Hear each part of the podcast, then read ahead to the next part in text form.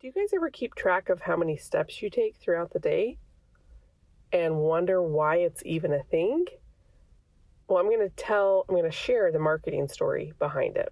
You're listening to the Disarming Honesty podcast with Jenny Hansen Lane. I spent the last decade or so studying emotional intelligence and the connection that has to the entrepreneurial world.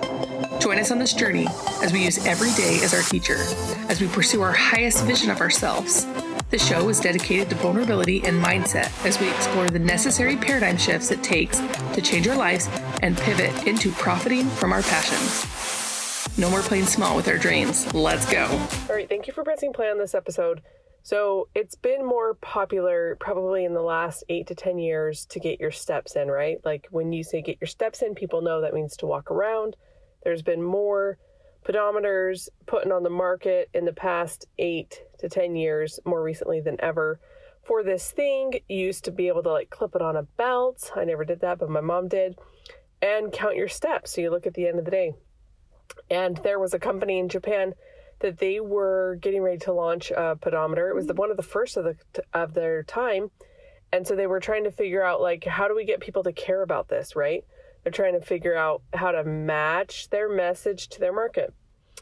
And so they are sketching things up and they realize one of the characters for 10K looks like a person running. So they go with it, right? So they start saying, you know, get 10,000 steps in a day. And they start using, like, you can keep track, you can see how well you're doing, Get your 10,000 steps in. Use our product to hit this goal. They had everybody fooled for like five to seven years.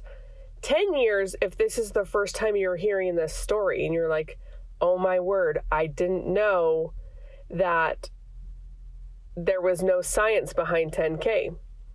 So, one other pedometer companies came out, they started doing this research and they realized like this company totally used marketing to get people to move their body more, which is brilliant, but there's no science behind 10K. So they did some analysis and they learned that if you can get around anywhere from 5,000 to 7,000 steps, that is a good level of movement for maintenance. And so if you're doing 10K, 10K that's going to get you probably in, you know, some type of deficit that you're looking for. And some people do that and some people don't. So I thought this was so funny when I heard this story because people still are living their lives under this assumption of marketing that you literally, you know, 10K or die type of thing. And so I do keep track of my steps. It is kind of fun for me, it is kind of a fun game for me. And I do believe that when you do track your steps, you are more likely to walk more places this is little silly things like, oh, I'm to go up and down the stairs a bunch of times to do the laundry instead of trying to do a big load at once or whatever. Walking my son to the bus stop, picking him up from the bus stop, things like that. I've even like had a little bit of shift in my thinking about the grocery store. My husband loves the grocery store. It's actually really funny. Side note, I always talk about my husband and I never bring him on here. And I said I would do that like episode 100. that never happened. I actually don't think he's been on the podcast yet. Um, anyways, so he loves grocery shopping. He does the major of the cooking in the house because he is a phenomenal chef. He could own a restaurant and totally rock it.